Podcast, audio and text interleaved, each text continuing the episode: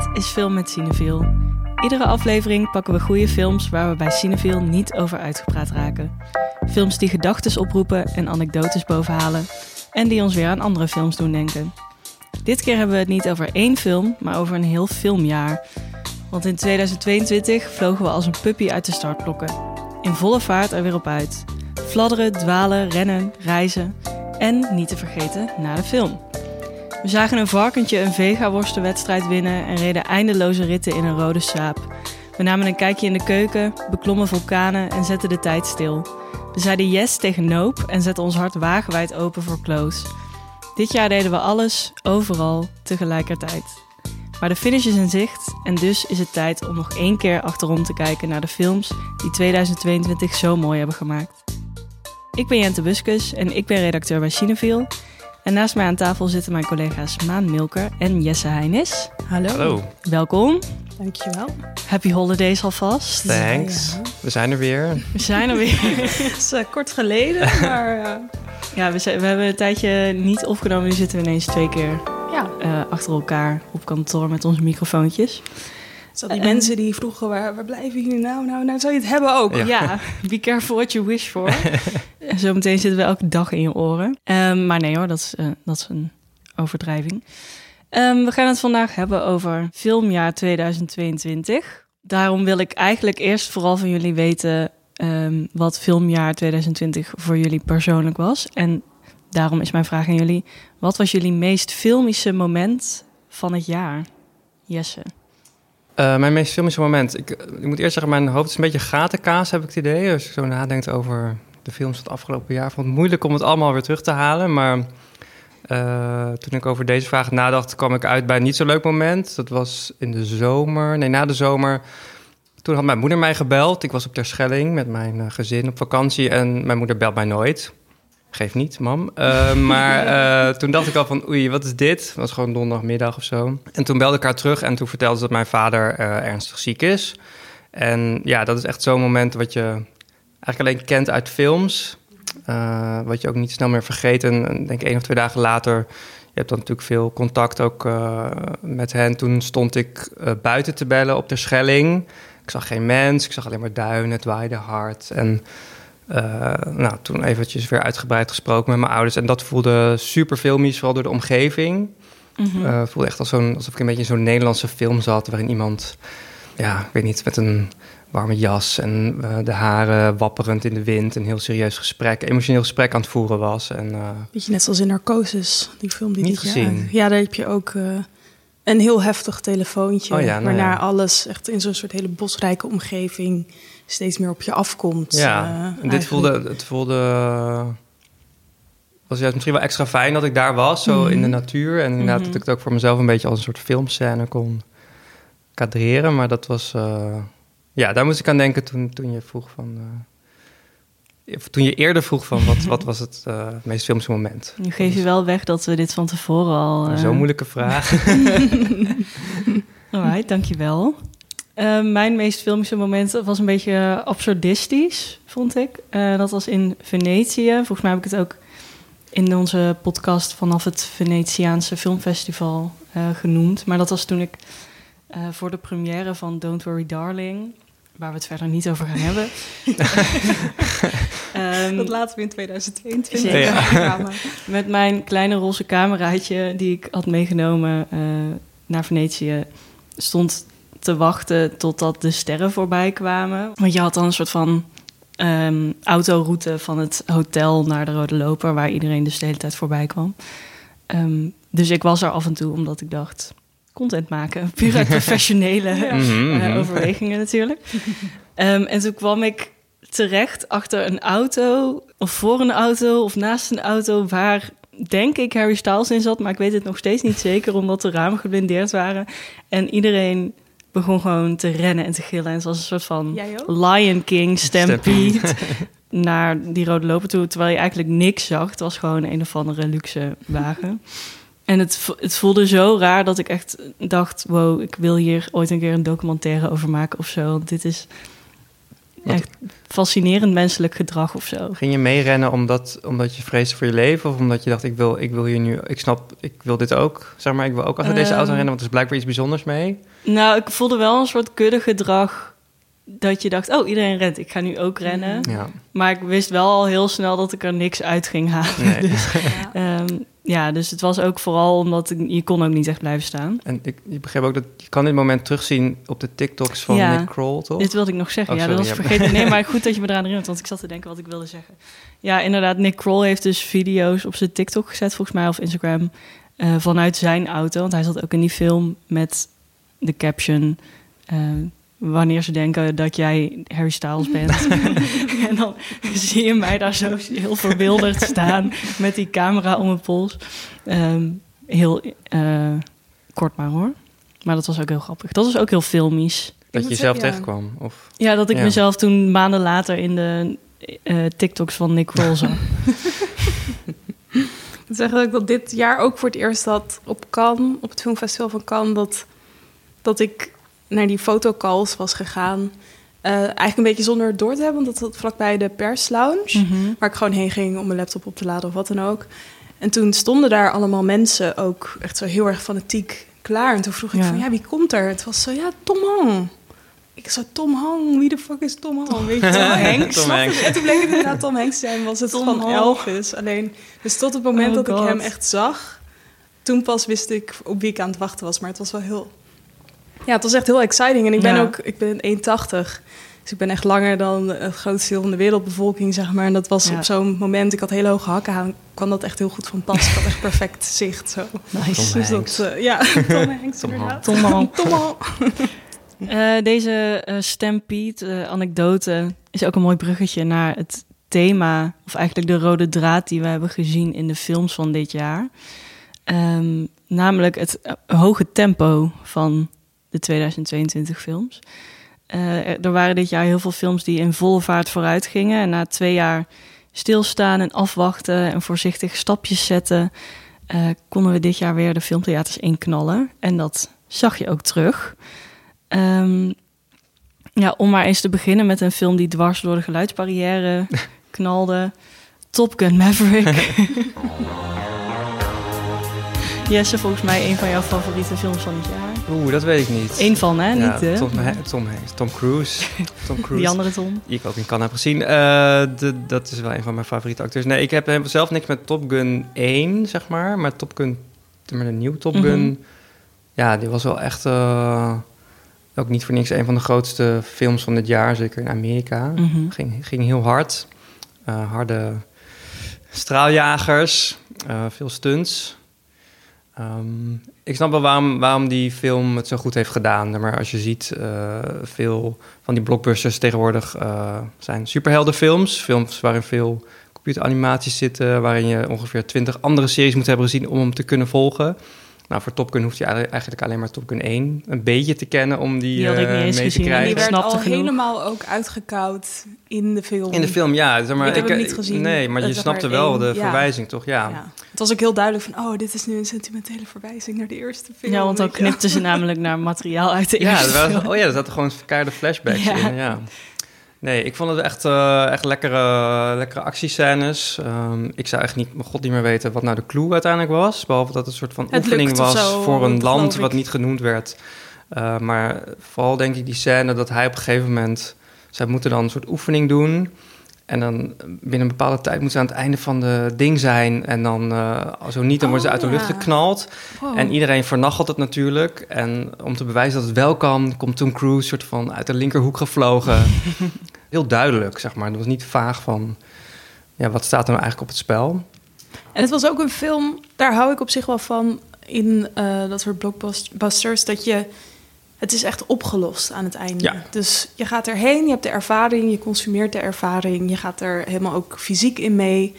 Eh, je hartslag gaat omhoog. Mhm. Maar dat is het dan ook gewoon. Ja. En dan ga je weer verder met je leven. En Ja. het is niet zoals met nou ja, heel veel cinefiel films... dat je daar echt nog soms wel weken, soms wel een heel jaar nog mee bezig bent. Weet je, Open dat je echt einde. zo zit van, oh mijn god, die film, hij valt telkens anders. Ja. Ja, er was nog zo'n blockbuster die niet echt een eh, blockbuster was die je vaak ziet. Eh, Everything Everywhere All at Once. Eh, wat ik Ik zelf dacht dat je de Batman ging zeggen. Oh nee, niet. Ik dacht Nope. nee, we beginnen bij Everything Everywhere All at Once. He's waiting in the wings. The He universe speaks of senseless things. is so much bigger Script is you and me. than you realize. Ehm, eh, dat vond ik wel zelf heel verfrissend, omdat ik gewoon eindelijk een keer zoiets had van: dit is gewoon het het soort entertainment wat Steven Spielberg misschien vroeger maakte, of misschien nog steeds, ehm, waar je gewoon met iedereen heen wil, met een beetje sentimentaliteit, is dat een woord? En ook met heel veel actie en grapjes en zat, zat gewoon alles, everywhere, all at once, tegelijkertijd in. Ehm, ja, wat, wat was het, denken jullie, dat die film zo'n succes maakte? Ik denk dat het een hele creatieve film was in hoe het een eerlijk verhaal over de relatie tussen ouder en kind en de American Dream en getrouwd zijn, samen een business hebben, gewoon allemaal aspecten van heel erg het dagelijks leven op een soort hele rauwe, eerlijke manier weet weer te geven, maar wel met dat randje wat het wel een soort eh ja, superheldenfilm maakt, of dan met al die universa die erin zitten, dat het iets bovennatuurlijks heeft. Uh, maar dat de kern gewoon heel erg gaat om elkaar zien, gezien worden, uh, weten wat belangrijk voor je is of niet en dat niet loslaten. Ondanks dat er aan alle kanten aan je wordt getrokken. Weet je wel, er zit zo'n zin in van... Ja, in een ander universum zou ik het echt geweldig vinden om de hele dag met jou de belasting te doen. en weet je, dat soort zinnen van dat is gewoon, zeg maar dat je dat dat je die link zeg maar legt, dat dat een soort summum is van romantiek of van samen zijn. Nou ja, dat zegt heel veel over de werelden die erin worden geschept en waarin we ook leven. Maar het zegt ook iets heel erg over hoe dat soort gevoelens ook universeel kunnen zijn, ondanks dat het hier aan de andere kant ook nog een doelgroep aanspreekt, uh, namelijk mensen in de VS met een recente migratieachtergrond en dan zeker bijvoorbeeld mensen um, uit Azië, um, waar ja, de film gaat heel erg over dat over die ervaring dat je niet alleen uh, zeg maar net met de Farewell, daar hebben we ook een podcast over gemaakt in 2019, dat het niet alleen gaat om het waarmaken van de American Dream, maar dat je ook een soort ander thuisfront hebt waar je ook voor je gevoel het voor moet maken, als het mm -hmm. ware. Je moet het maken in Amerika, maar wat betekent dat dan? En dan weer nog weer een nieuwe generatie heeft er weer een hele andere relatie uh, toe. Dus dat tot. Dus ja, ik vind het. Ik heb het idee dat het dus heel erg een andere doelgroep aanspreekt die zich misschien niet helemaal kan vinden in het standaard Hollywood-verhaal wegens gebrek aan representatie, maar die hierin wel een, inderdaad wat je zegt, een superheldenfilm vindt.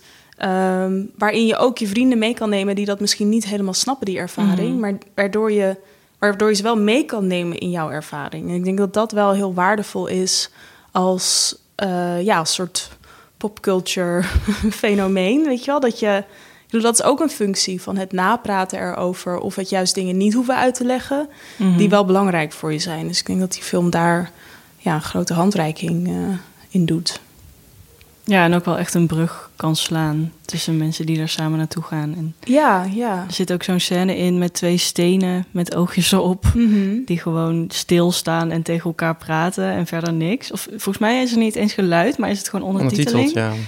En dat vond ik echt de allermooiste scène van het hele jaar. Gewoon, ik was gewoon echt aan het huilen in de bioscoop daarbij. Terwijl er ook een soort van kung fu scènes uh, Ja. Ja. in zitten en ja. iets met een soort robotpak en zo. Er zit echt heel veel film in die Ja. film. Dat is Ja, echt bizar klopt. eigenlijk. En ook zo'n heel hyper-Amerikaanse office life, bureaucratie. Oh ja, ja. eh, Want ze hebben een, een wasserette en ze hebben de belasting Ja, ze al hebben dan niet bonnetjes ver- verkeerd. Ja, eh, bonnetje ingeleverd. ja. En dat, dat zou ze dan helemaal kapot moeten maken. Ja, en dan Ja. hebben ze een soort... Weet je al, een soort dat, dat van... Je, als je terug in de tijd kan gaan, wat zou je dan veranderen... zodat dit niet zo uit zou komen? Ja, En dan is het de vraag van... ja, maar waar, hoe ver ga je terug in de tijd? Naar welk universum ga je terug in de tijd? Weet je, allemaal dat soort lagen. Het zijn wel hele interessante vragen, denk ik. Ja. en ook mooi die eh, acteurs, maar de hoofdrolspelers, Michelle Jou, zeg ik dat goed? Die ook helemaal nu helemaal, ja, eh, wordt opgehemeld heeft, en eh, prijzen in ontvangst mag nemen. En even zijn naam kwijt, maar haar tegenspeler die dan ooit in de tweede eh, Indiana Jones zat. En ook zei van ja, op een gegeven moment, ik was gewoon klaar met acteren. Ik dacht, dit is het. Weet je, vorig jaar had ik niet eens een baan of had ik Ja. niet eens een rol. En nu sta ik hier met deze Independent Spirit Awards. Maar die, ja, die worden ook helemaal meegelift op het succes van die film. En dat vond ik ook wel mooi om te zien hoe zij ook weer helemaal in de spotlight staan. En eigenlijk de eer krijgen die ze ook verdienen, volgens Mhm. mij. Dat, eh, Ja, wat dat betreft zijn er wel echt heel, hele grote stappen gezet. Niet alleen in bijvoorbeeld representatie van zwarte acteurs in de VS, ehm, maar ook eh, inderdaad van acteurs met Chinese achtergrond, Koreaanse achtergrond, andere Oost-Aziatische landen. Dus dat, ja, dat zijn gewoon zulke grote gemeenschappen in de VS dat het gewoon echt heel raar is. Dat Hoe dat- weinig je ze ziet eigenlijk. ja, precies. Ja. En ook, ja, ik ben wel blij dat dat wel op deze manier dan ook eh, nou ja, aangepakt kan worden. Dat, dat die acteurs dan ook waardevolle rollen kunnen spelen. Ja. In plaats van altijd maar hetzelfde typetje. Mhm. Ehm, Het is ook een extreem succesvolle film, volgens mij. Volgens Ja. mij als je ziet qua budget en qua studie. Is van A24. Volgens mij een van hun... ja, mijn hele TikTok-algoritme ja. zat er helemaal vol mee. En allemaal mensen die zichzelf nog gingen filmen hoe hard ze moesten huilen. Oh ja. Speaking of enorme successen. Triangle of Sadness ging vorige week Mhm. in première in Nederland. Eh, en is volgens mij het afgelopen weekend de, een derde van de cinevielars is daarheen gegaan. ja, een derde van alle bezoeken van het weekend was voor deze film. Terwijl er denk ik iets van 100 films te zien waren Ja. dit weekend. Maar Jeetje. ja, Echt bizar hoeveel hype daaromheen. ja. Misschien is Ruben Oostlund wel onze eh, Russo Brothers voor, voor de, voor de alles wat, wat hij aanraakt verandert in een soort arthouse eh, hit. hit. Ja. The Square was volgens mij ook een tijdje de best bezochte cinefiel film ooit, met een pas. En ja, ik weet ja, die film gaat, gaat die super hard. Ja, het is wel, die, vooral die middenscène natuurlijk, eh Ja. het vorige week Ja, ze zitten natuurlijk op een vrij traag eh voortstuwend jacht. Ja, dat is waar, ja. ja. Nee, ik vond het wel op volle toer. Als in, hij gaat er wel echt helemaal Hard voor. in, ja. Ja. ja. Echt neemt Schuin. geen gas terug. Nee, maar daar hebben we een hele podcast Ja. over gemaakt... die precies een week geleden is uitgekomen. Dus Misschien kunnen we nog even over Elvis hebben. Over ja, geen gas terugnomen inderdaad, gesproken. ja. Mijn hemel, wat, wat is Ja, die film? Tom eh, Hall. ja, Tom al. Tom Hall. die speelt, eh, gaat ook vrij hard in zijn eh, prosthetics. eh, hij speelt een Nederlandse manager van Elvis. Ja, daar is wel ook echt een hele leuke podcastserie over... die ik eh, in de show notes zal zetten. Over die waarin eh, ze op manager. zoek gaan naar... want hij komt uit Breda. Oh ja. Dan gaan ze op zoek naar het huis waar hij heeft gewoond... en of Oh, hij wow. nog eh bekenden heeft, allemaal dat soort dingen. En, eh, ja, want hij was een soort... die manager van hem, inderdaad, Dries... nog iets, ik weet het even niet meer... die ja, was eigenlijk onder verdachte omstandigheden uit Nederland verdwenen. Oh ja. Hij had hier ook niet helemaal een, een schoon strafblad en dat soort dingen. Nou ja, dan gaat hij naar de VS om daar eigenlijk opnieuw te beginnen. En het is echt zo'n ja, zo'n man die van alles fixt. En hij praat zich overal binnen. En hij heeft echt ook... eh, ja, hij heeft er gewoon ook een goed oog voor... van wat dan werkt en wat niet. En dan komt hij de jonge Elvis eh, eh, tegen. Mhm. En dan besluit hij van hem de eerste echte superster te maken eigenlijk. Eh, maar tegelijkertijd hem ook helemaal op te sluiten ja, binnen de glazen ko- eh, gouden kooi. Omdat die, omdat die manager, die kan niet met hem meegroeien... omdat hij allemaal geheimen heeft eigenlijk. Dus uit eigen belang om zijn eigen status te beschermen... om zelf niet... eh, ja, zodat niet bekend wordt wa- wat eigenlijk zijn echte geschiedenis is... en allemaal dat soort dingen. Want in Amerika is hij een soort onbekende, stateloze man... waarvan niemand echt weet waar hij is geboren... en wat hij doet en wat zijn geschiedenis is. Dus dat wil hij graag zo houden. Eh, Alleen, ja, dat gaat eigenlijk helemaal ten koste van Elvis als persoon... eh, die hele grote dromen heeft, ook buiten de VS... en daar ook allemaal fans heeft. Ehm, maar ja, eh, zijn manager kan niet meereizen. Hij En heeft geen paspoort. Nee, dus in Ja. plaats van dat hij zegt, ga jij maar jongen... zegt hij van, ja, moet je niet nog even 180 concerten geven in Las Vegas? Want ze zijn zo dol op je, weet je wel. Ja, Bess Luhrmann heeft eigenlijk dit verhaal net zo belangrijk gemaakt... als het verhaal van Elvis in zijn film. Ja. ja. En ik ben wel heel erg benieuwd. Er komt nu natuurlijk ook weer nog een Elvis Hmm. eh Ja, van Sofia saga Coppola. Ja, aan. Waar het dan weer gaat over Priscilla. Ja, ik, eh, ik weet niet waar nu opeens de Elvis-hype vandaan komt. Ik bedoel, aankomend jaar komt ook het debuut van zijn kleindochter... Ehm, Warpony. ja, Riley Keough komt uit. Dus ik ben daar, dan zal het ook weer allemaal over Elvis ook weer gaan. Ook al wil zij dat misschien helemaal niet. En ik doe het nu ook, sorry Riley. Maar eh, ja, dus Elvis leeft. En ik vond, ik ben heel erg fan van Baz Luhrmann in de zin van dat ik niet alles wat hij maakt geweldig vind, maar dat ik wel het geweldig vind dat hij het maakt. Ja. Ja. Gewoon het idee dat zulke bombastische, absurd grote. Ik bedoel, als je het lef hebt om echt zo de Hollywood letters die zo op de berg staan. Weet je, om die met diamanten te beleggen. Mhm. Dat zegt echt veel over je dromen en over je ambities. En eh, ja, dus dat eigenlijk bij alle mensen die ook bekend staan om de mooie set designs, is het eigenlijk altijd de vrouw van de regisseur die daar de visie over heeft. Ik bedoel, denk aan Wes Anderson, denk aan Baz Luhrmann. Catherine Martin heet ze. Ja. Dus ik vind ook dat in het nieuwe jaar, hè, dat we daar ook wat meer bewust van mogen zijn van wie geeft eigenlijk de look waar we die film zo om prijzen ook. weer. Het gaat ook altijd over de Baz Luhrmann look eigenlijk. Ja, Maar precies. het is ja. eigenlijk ook haar. ja. Ja. Wat ik eh, van die film nooit meer zal vergeten... is dat Baz Luhrmann op een gegeven moment... een soort van tollende camera inzet... die op, een, op zo'n rad van zo'n Las Vegas rad... hoe heet zo'n... Oh eh, mijn god. hoe heet dat ook alweer? Zo'n rat van fortuin. zo'n bal in. Ja, roulette. Oh. En dan gaat die camera meedraaien. En volgens mij in mijn hoofd loopt Tom Hanks daar dan ook zijn knieën overheen. Of zo. Ik weet, niet. en dan zwiept de camera weer terug omhoog. Ja. Boven Las Vegas en weer terug een zwembad in. Dat is echt... Ik heb ook mensen hier op kantoor gehoord die op dat moment zeiden van... Dit gaat te ver. Ik klaar, ik zet het uit, ik loop weg. Ja. Eh, Ja. Nee, dat snap ik zeker. Maar ik ben wel heel blij dat, dat ook dit soort films... Ja, die toch zo'n hoge artistieke inzet eigenlijk hebben. Of Ja. je het nou qua smaak, kitsch vindt of wat dan ook. Dat maakt me even niet uit. Maar en dat dat toch een heel groot publiek weet te Ja. bereiken. En ik ben ook wel echt wel gewoon... Ik weet dat er veel kritiek op is geweest. Maar ik vind dat Austin Butler... Ondanks dat hij nu nooit meer een andere rol kan spelen... omdat Hm. hij Elvis nooit meer kan kwijtraken. En hoe omdat hij nog steeds met dat belachelijke accent Precies. praat. Vind ik dat hij het echt heel goed heeft gedaan. En was het verfrissend om een nieuwe generatie acteurs, zeg maar de met het acting eh, Oh ja. te zien voeren. Ja. ging er vol voor, ja. Ja. Ja. Ik vond het ook wel fascinerend hoeveel eh, voertuigen er dit jaar in de film zaten.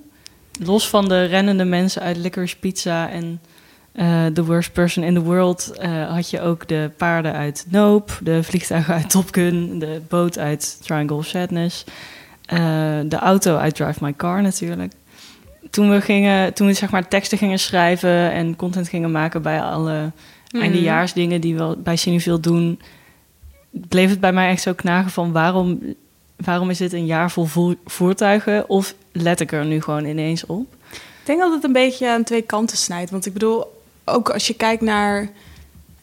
Weet je, wat zijn interessante beelden? Dan heb je altijd het voorbeeld in filmtheorie van... ja, een brandende sigaret, dat werkt altijd. Mhm. Want dat vernieuwt zich constant... en heb je telkens iets nieuws om naar te kijken als het Mhm. ware... zonder dat je daar veel moeite in hoeft te leggen. En ik denk dat datzelfde wel geldt voor voertuigen... omdat je je dan beweegt daarin. Je, net zoals bij Drive Ja. My Car, dan is het niet alleen dat je de zeg maar, de contemplatie van in de cabine zitten en luisteren naar het bandje, het cassettebandje. Weet je, we zien het, we zien de wielen zien we draaien, we zien het cassettebandje zien we draaien, we zien de landschappen veranderen. Het Eh, gaat vooruit. Het gaat vooruit en het is ook, het blijft zich vernieuwen. Ehm, en ik denk dat dat sowieso een hele prettige kijkervaring geeft, waardoor filmmakers het ook graag inzetten. En natuurlijk vertelt het ook een verhaal. Ik bedoel, eh, als jij wil duidelijk maken dat iemand van India zich naar Antarctica beweegt, dan kan je dat puur doen door de scènes te laten zien, zeg maar qua eh, omgeving. Gewoon maar je de kan auto ook, blijft hetzelfde, de achtergrond verandert. ja, maar je kan ook iemand in een vliegtuig en dan in een boot en dan een dit en dit Ja. en dit zetten. En dan heb je ook een verhaal verteld. Eh, op een manier die misschien, weet je, waar meer ruimte is om nog meer te vertellen. Ja, dus ik denk dat het op dat wat dat betreft dat meespeelt. En aan de andere kant kan ik me ook voorstellen dat het ergens misschien ook wel een metafoor is voor weer bewegen na alle lockdowns en na Mhm. vastzitten. Eh, nou ja, soms gewoon en in sommige plekken. Ik bedoel, kijk naar hoe het nu in China gaat nog steeds. Mhm. Dat je gewoon niet buiten de muren van je kamer kan komen of van je huis. Eh, en dan is het wel heel mooi om dan rond te kunnen rennen of om dan kan me ook voorstellen dat het wel makkelijk filmen is tijdens een lockdown. Als je gewoon bijvoorbeeld bij Hitty nummer 6 Eh, ik weet niet wanneer die is gefilmd, maar je hebt gewoon één trein. Mhm. Dat is je locatie en je hoeft verder... Dat is dan ook je bubbel, weet je wel? Dan Ja. hoef je verder niks... eh, nergens rekening mee te houden. Dat was ook echt een goede film. Van Moskou naar Murmansk. Ja. Volgens mij hadden we ook eh, dit jaar een interview met de regisseur van Hit the Road, een Mhm. Iraanse film.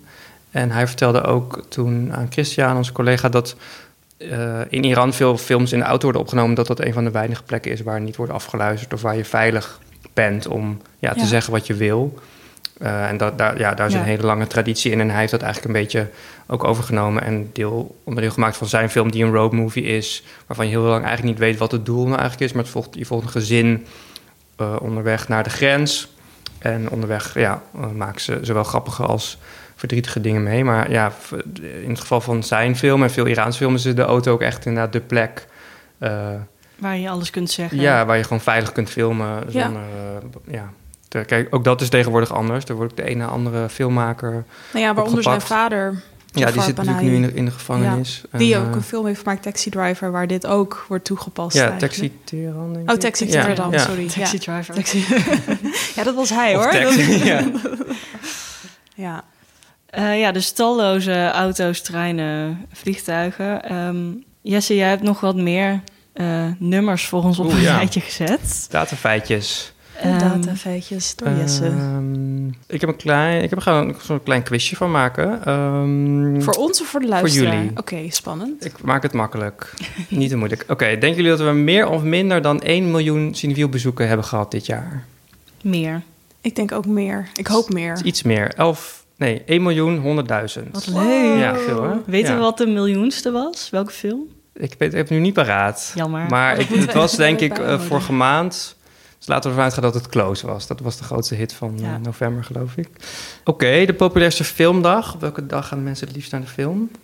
21 oktober. Nee, sorry, ik bedoel in dag en de week. Oh, in de week. Wauw, specifiek. Wat was er op 21 oktober? Geen idee. Ik denk gewoon eh, zo herfst, nieuwe releases.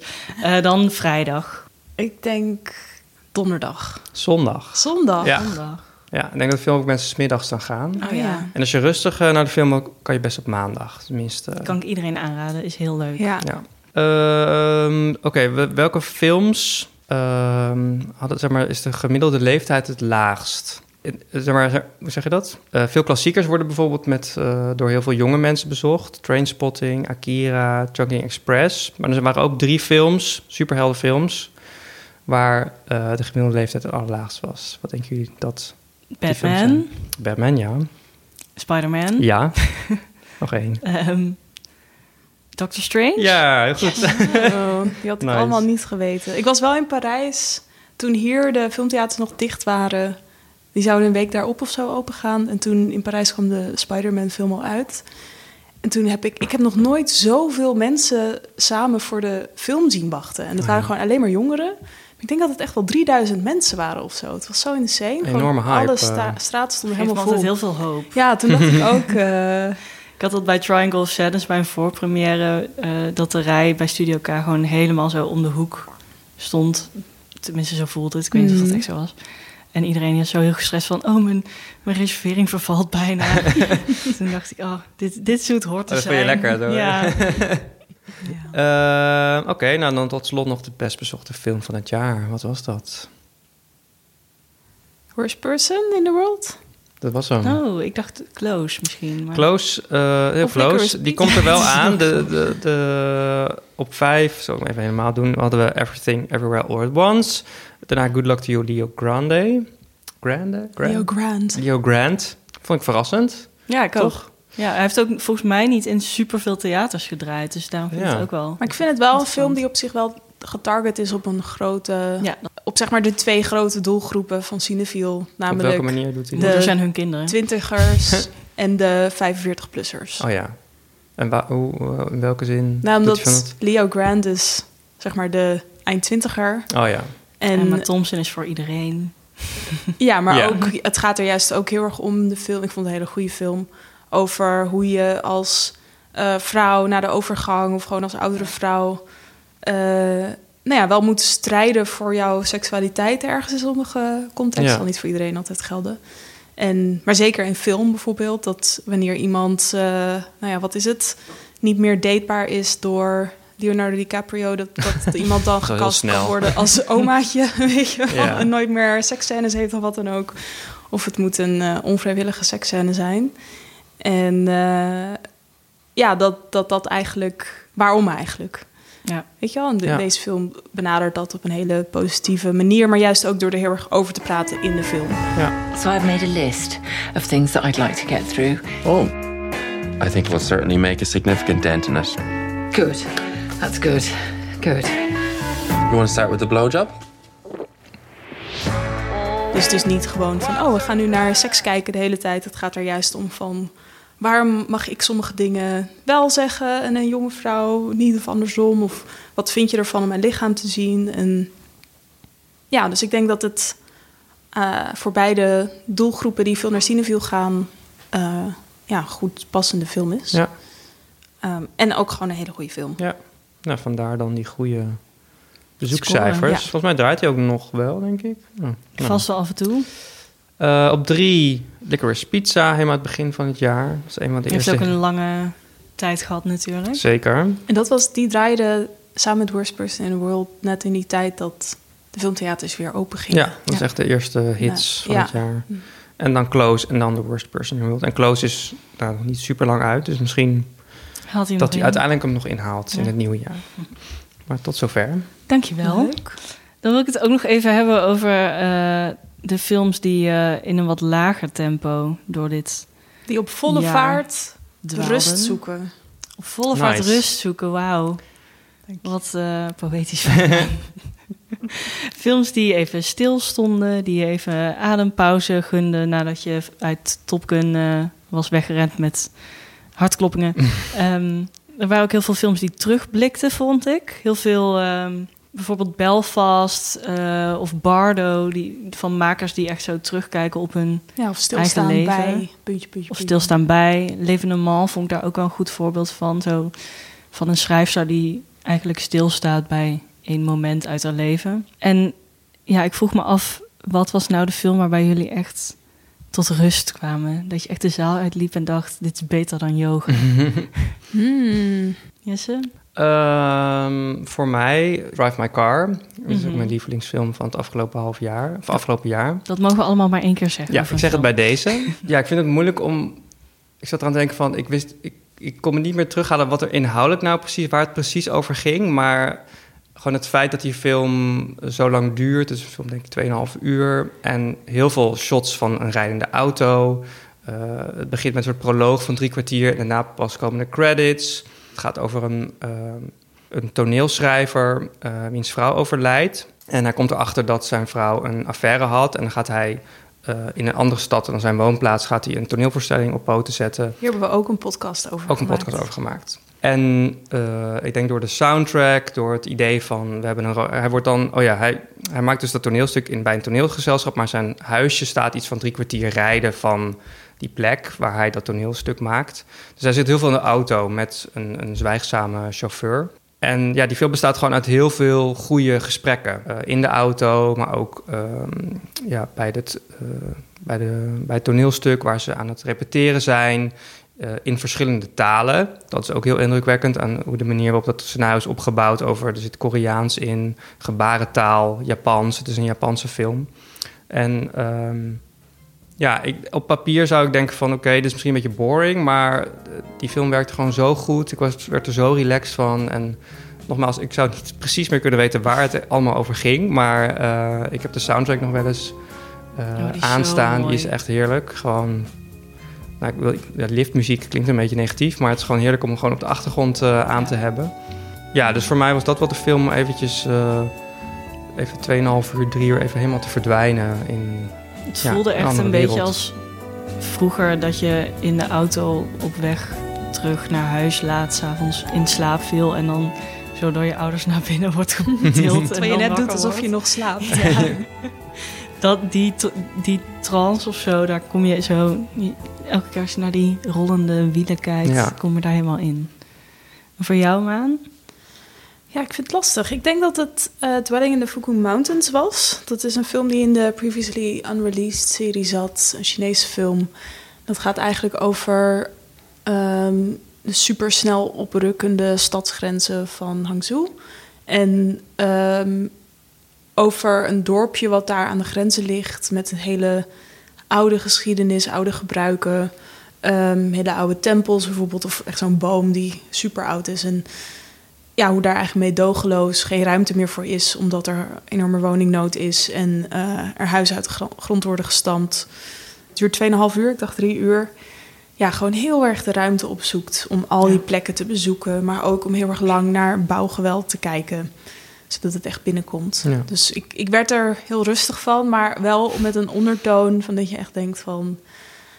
Ja, er zijn wel bepaalde dingen waar we echt gewoon aan moeten gaan wennen of zo, als Ja. het niet verandert, Ja. weet je wel. Dus dat eh, ja, was een beetje tweezijdig. Rustige onrust. Ja, en datzelfde eigenlijk bij Memoria van eh Apichat Pong Weer Koen hebben we ook een podcast over gemaakt. En eh, daar had ik ook dat los van het geluid wat de hele tijd terugkeert, dat ik wel ja, de verstilling even heb ervaren Mhm. in die film. Ja.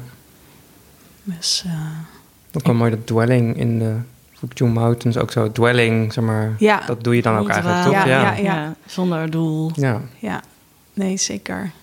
Ik had datzelfde gevoel ook heel erg bij de souvenir part 2. I mean, why are you still smoking? What does Daddy feel about it? Daddy pretends he doesn't know anything about it. That's my one of my favorite qualities about Yes, like a truly loving person. Wat niet per se de eerste die, die in me opkwam was van een film die heel langzaam is of zo. Hij neemt wel de tijd, maar niet zoals Drive My Car dat doet.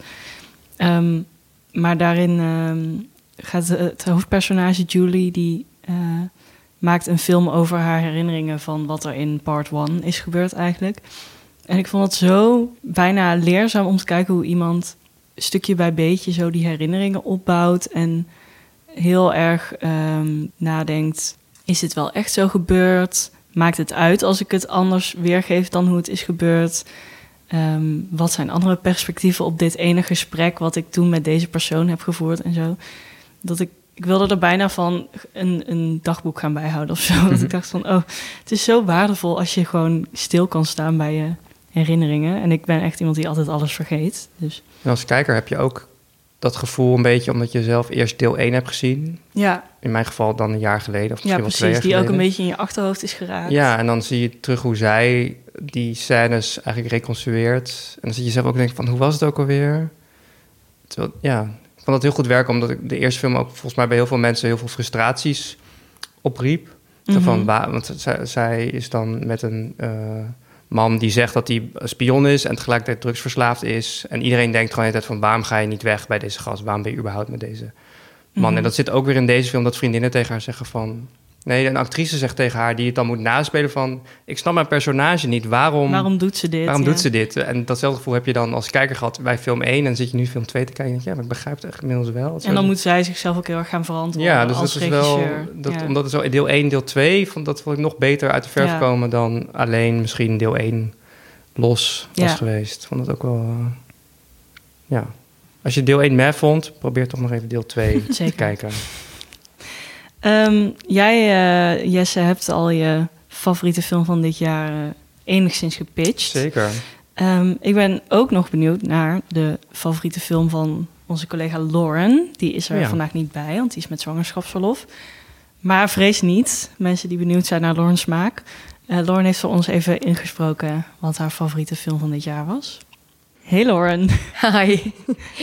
welkom in het verleden. Eh, waar we even jou pop, naar pop, je pop. filmjaar vragen. Ja, we moesten natuurlijk allemaal, of moesten niet, maar we, hebben- we vullen ook zelf altijd onze eh poll van het eind van het jaar in. En ik vond het best wel moeilijk dit jaar, omdat er niet één of twee films waren die echt met kop en schouders boven alle andere uitstaken.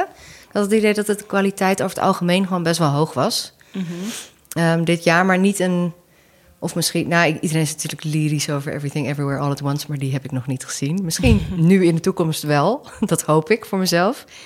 Ehm, maar ik ging, ja, mijn top 5 zag ik waren heel veel road movies, grappig genoeg. Of dingen waar dus Hit the Road zat daartussen, die ik eigenlijk stiekem vorig jaar al had gezien, maar die dit jaar uitkwam. Hitty, mm, hoe zeg je dat in het Hitty numero Ik zeg de hele tijd gewoon nummer. nummer 6. ja, coupé nummer 6. heerlijke film ook. Allebei hele goede soundtrack trouwens. Drive My Car vond ik ook heel erg mooi. Eh, maar dat waren wel allemaal films waarvan ik dacht, die hoef ik misschien niet nog een keer te zien. Mhm. Dus uiteindelijk heb ik op nummer 1 een film gezet die ik misschien niet eens het allerbeste vond toen ik hem zag, maar wel vaak aan terug moet denken.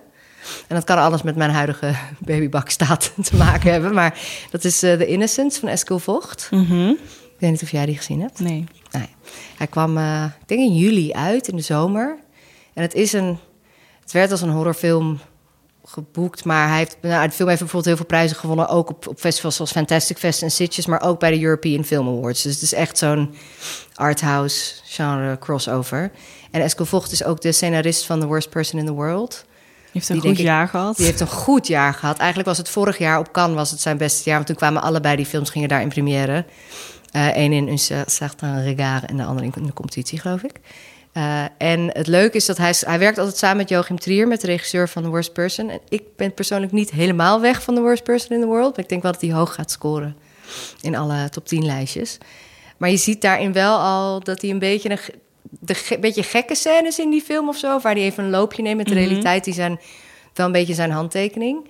En als hij dan zelf gaat regisseren, dan gaat, gaat hij veel meer die kant op. Dus The Oh, ja. Is daar een voorbeeld van, maar ook zijn debuutfilm eh, Blind. Gaat dan over een vrouw die langzaam blind wordt, maar daardoor ook in een soort parallele schaduwwereld een beetje terechtkomt. En hij heeft onder andere ook Thelma geschreven.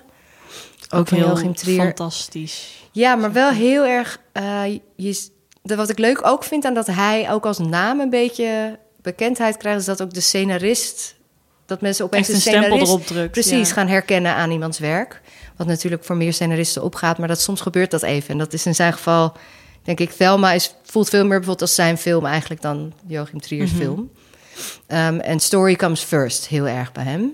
En dat is hier ook, dit gaat over vier kinderen die in een zomer eh, in Noorwegen ehm, eigenlijk thuis blijven. Dus iedereen is op vakantie en zij door hun verschillende thuissituaties spe- spenderen eigenlijk de zomervakantie thuis. In een appartementencomplex wat grenst aan een heel groot donker bos. Dat is sowieso al een hele goede setting. En eigenlijk is het heel simpel opgezet. Dus het is heel veel aandacht voor karakterontwikkeling en die vier personages en vooral die acteurs, die kindacteurs zijn echt geweldig. Eh, maar ze ontdekken gaandeweg, terwijl ze spelletjes aan het spelen zijn met elkaar, dat ze bovennatuurlijke krachten hebben. Of dat in ieder geval alles wat ze proberen, dat komt op een gegeven moment uit. En dat is natuurlijk sowieso eng en er zijn ook al wel me- meer films over gemaakt.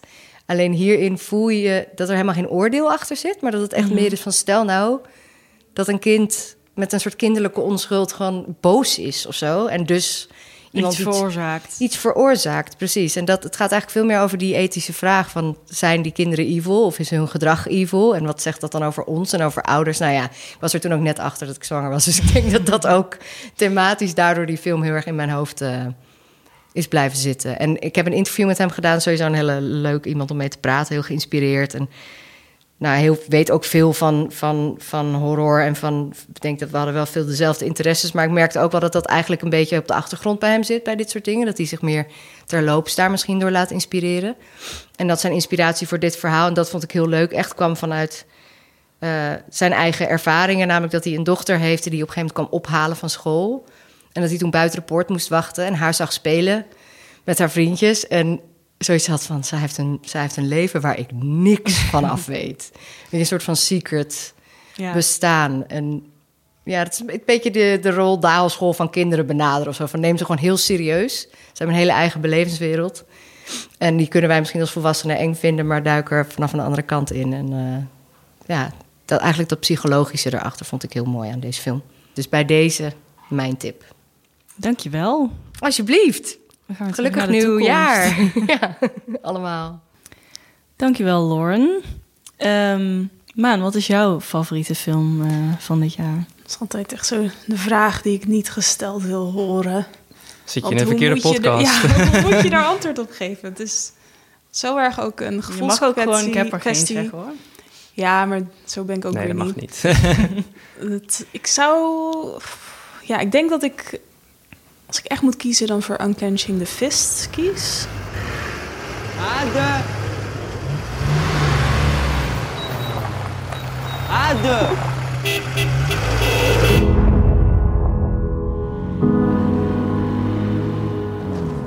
Het is een film die ik... Die dit jaar in de bioscoop... eh, in de filmtheaters draaide, maar die ik vorig jaar op eh Cannes heb gezien. Mocht ook de regisseur Kira Kovalenko interviewen. En het speelt zich af in Noord-Ossetië, um, een regio in Rusland. En het gaat eigenlijk om het hoofdpersonage wat een overlevende is van het gijzelingsdrama in Beslan.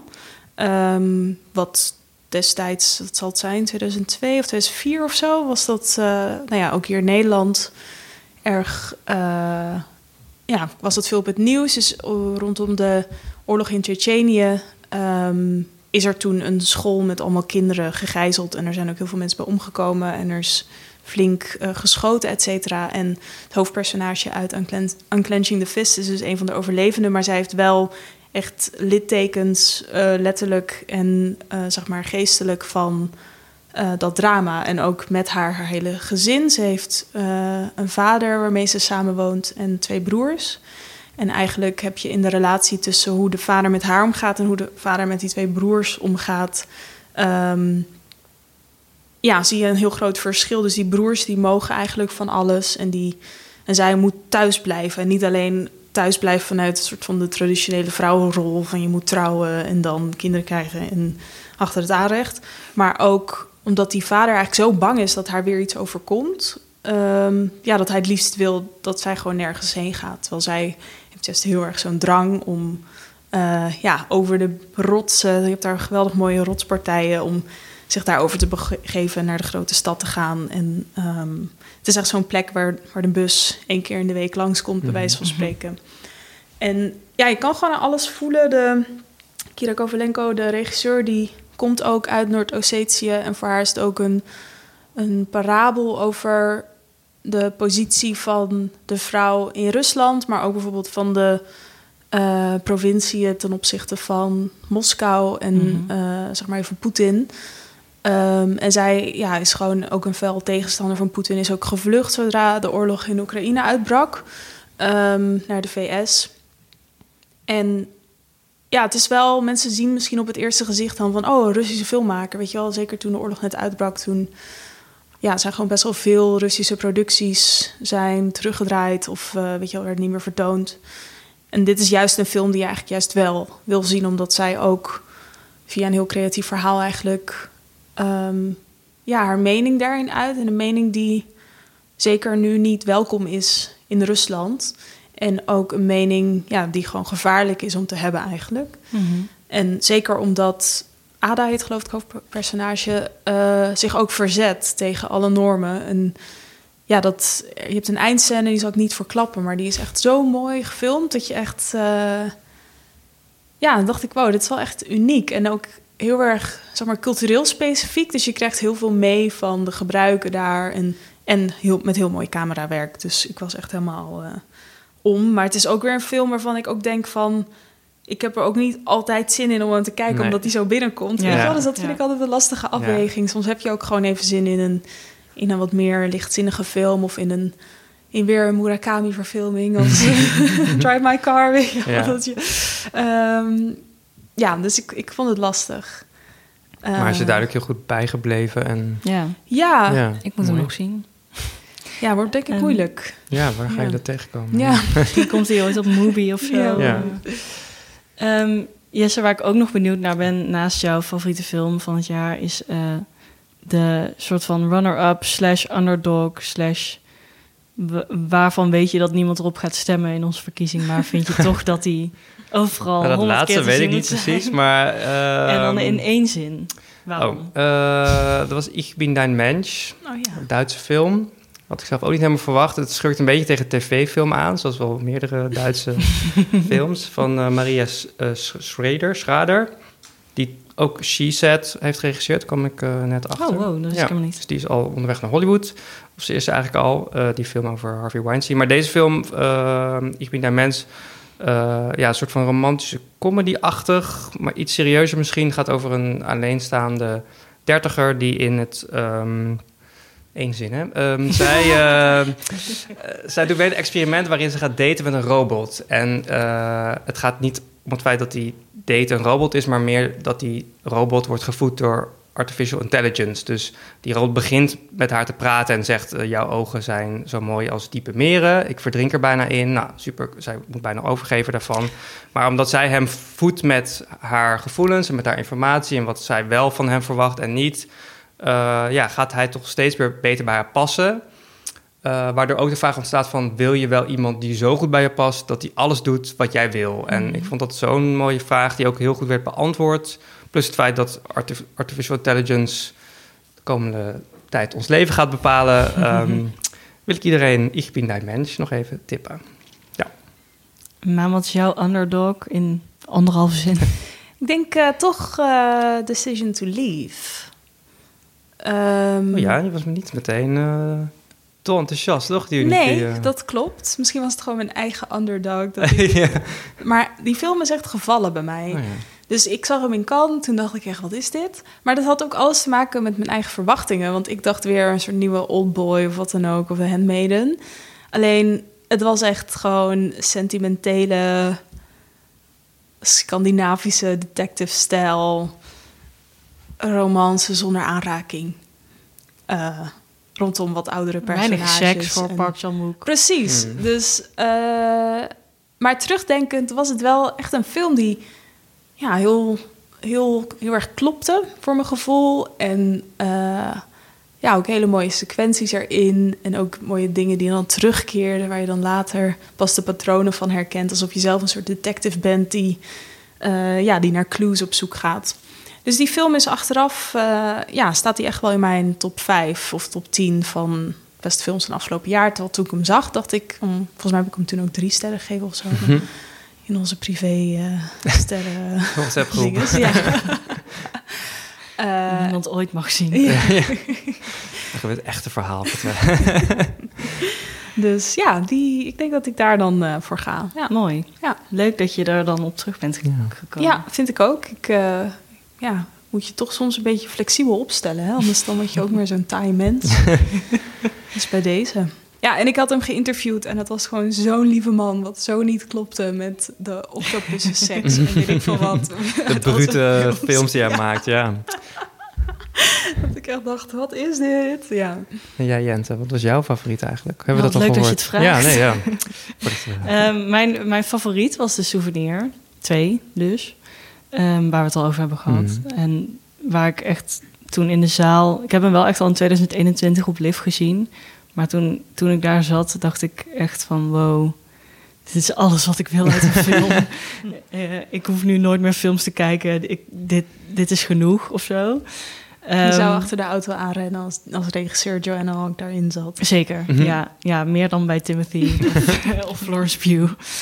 Um, maar mijn, uh, mijn underdog film van het jaar is uh, denk ik Red Rocket van oh, ja. Sean Baker die vrij snel uit de filmtheaters verdween. Het gaat over een uh, aan lager wal geraakte pornoacteur... die een relatie begint met een minderjarig meisje van de donutshop. Uh, dus ook niet per se voor iedereen misschien. maar ik vond het zo... Sean Baker heeft echt een soort gave van... Uh, een portret schilderen van mensen...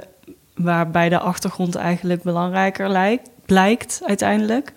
Um, en als je zo'n film dan nog een keer gaat kijken of er uh, heel lang over nadenkt of zo, dan, dan is het ineens een portret van Amerika in plaats van een portret van deze aan lager wal geraakte pornoacteur. Mm -hmm. uh, hij, hij laat gewoon heel veel ruimte over voor de, de wereld om die personages oh, ja. heen om gewoon ja. een beetje tot leven te komen. Ja. Ook letterlijk trouwens, zijn frames zijn altijd heel groot om de personages heen.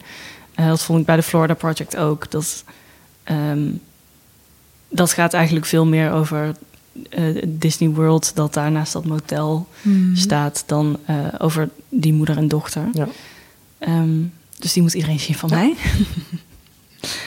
um, dan als laatste, na, teru na het terugblikken, blikken we ook even vooruit. wil ik heel graag weten waar jullie heel erg naar uitkijken volgend jaar. En wat de films zijn waar iedereen naartoe moet. Ook al weten we nog niet zeker of ze goed zijn. Mm -hmm. ja, ja ik, heb, ik heb drie films gekozen die ik allemaal heb gezien. Dus ik kan wel zeggen dat okay. ik in ieder geval vind dat of je approval. Maar deze is speciaal voor jou, Lent, Jente. Want, Lente, Jente, want het is de... Um, de Franse adaptatie, soort van, van De Souvenir. Het heet Les Amandiers en het is van ehm, Valeria Bruni Tedeschi, die zelf gevierd actrice is. En zij is begonnen op een, nou ja, inmiddels nogal controversiële theaterschool, waar eigenlijk alles echt zo ging zoals we dat nu in het publieke debat niet meer willen hebben. Dus uh, nou ja, tyrannieke docenten naakt gaan voor een hoger cijfer. Uh, heroïne in de coulissen. Uh, AIDS. het is in de jaren tachtig, wanneer de AIDS-crisis echt heel erg om zich heen slaat. Um, nou ja, wat, wat zo'n groep jonge mensen, en eigenlijk ook zorgeloze mensen tot op zekere hoogte, heel hard treft. En ja, de film gaat over theater het, het gaat ook over een theaterstuk wat dan wordt gespeeld. Um, dus wat dat betreft deed het me ook een beetje denken aan Drive My Car. Um, maar je hebt ook mooie metaforen als dat wanneer een van de vrienden van de groep wegvalt, dat de ander dan die rol moet opnemen. Dat dat, ja, een soort van te laten zien dat, dat soms ook de kunst dan boven je eigen gevoel of je eigen grenzen komt te staan. En eigenlijk vanuit het heden laat ze heel veel ruimte over om aan de ene kant te laten bestaan dat ze dat toen anders meemaakten dan hoe ze dat nu met de kennis van nu Mhm. zouden meemaken. Dus misschien minder door hadden waar ze door getraumatiseerd ra- raakten of wat ze eigenlijk niet chill vo- vonden of wat dan ook. Maar aan de andere kant laat ze ook genoeg ruimte om te laten zien dat het ook niet allemaal toen zo ging zoals we het via de bril van nu zien eigenlijk. Dus dat vind ik wel een mooie nuance aan veel gesprekken over ja, eigenlijk veranderingen van normen en ook over grensoverschrijdend gedrag en zo. Weet je wel, van je kan heel goed toen iets eh, aan je voorbij hebben laten gaan, omdat je gewoon echt dacht van, nou ja, zo gaat het nou helemaal gewoon of wat dan ook. En daar misschien wel een nare bijsmaak aan hebben over, of een nasmaak aan hebben overgehouden of wat dan ook. En dan nu pas inzien van, wow, dat was echt super raar dat die docent de hele tijd aan het snuiven was tijdens de les. En toen Hmm. dacht je van, oh, oké, cool, Cool. of zo, weet je wel. Ja, dus deze film is, is er... Het is helemaal in dezelfde stijl geschoten als eh, De Souvenir. Eh, Ja, lekker- you had me al bij Ja, toch? Franse souvenir. En alle, twee dingen waar ik van hou. alle nepotism babies van Frankrijk zitten erin. Oh, Echt love it. allemaal. Lily Rose alle, Eh, nee, die toevallig niet. Nee, nee, helaas. Maar wel Louis Carrel zie je. Ja, ja. Oh ja. En jij, Jesse? Ehm, eh, nou, dan ga ik voor een film die ik nog niet heb gezien, eh, waarvan, waar het al heel lang over gaat. De, de, nu echt de laatste film van Hayao Miyazaki. Zou het? je, zoals Elton John elk jaar een farewell tour doet, maakt hij elk jaar zijn Nou ja, film. tien jaar maakt hij de laatste film. Volgens mij gaat het er al jaren over van, nou, hij is ermee bezig. Hij heeft nu een half uurtje af. Het, eh, gaan we zien jullie over zes jaar wel weer. Maar er is nu een Japanse release date voor de film How Do You Live?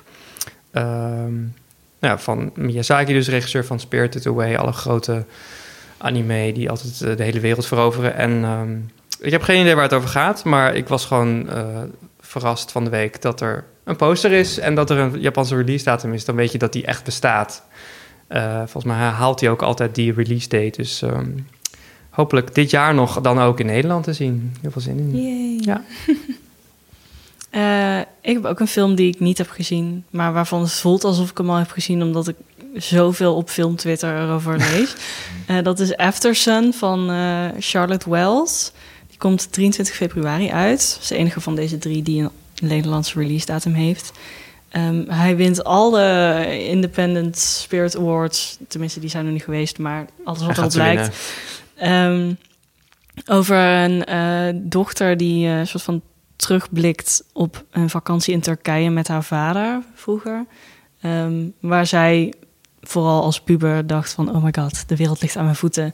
En haar vader met allerlei grote mensenproblemen bezig was. Waar ze dus twintig jaar later pas eh, iets van door heeft... als ze de video's terugkijkt. Ehm, ik ben er heel benieuwd naar. Iedereen zegt dat het een tranentrekker is. en daar heb ik zin in. Het is lang geleden dat ik echt heel erg heb gejankt in de bioscoop. Dus eh, ik kijk er naar uit. Oké, nou dat was hem weer. Yes. Dank jullie wel, eh, Jesse en Maan. Graag gedaan. Ja, ook bedankt. Dat was hem weer, Film met Cineviel. Wil je al die goede films die voorbij zijn gekomen nog eens rustig nalezen? Check dan de show notes op onze website.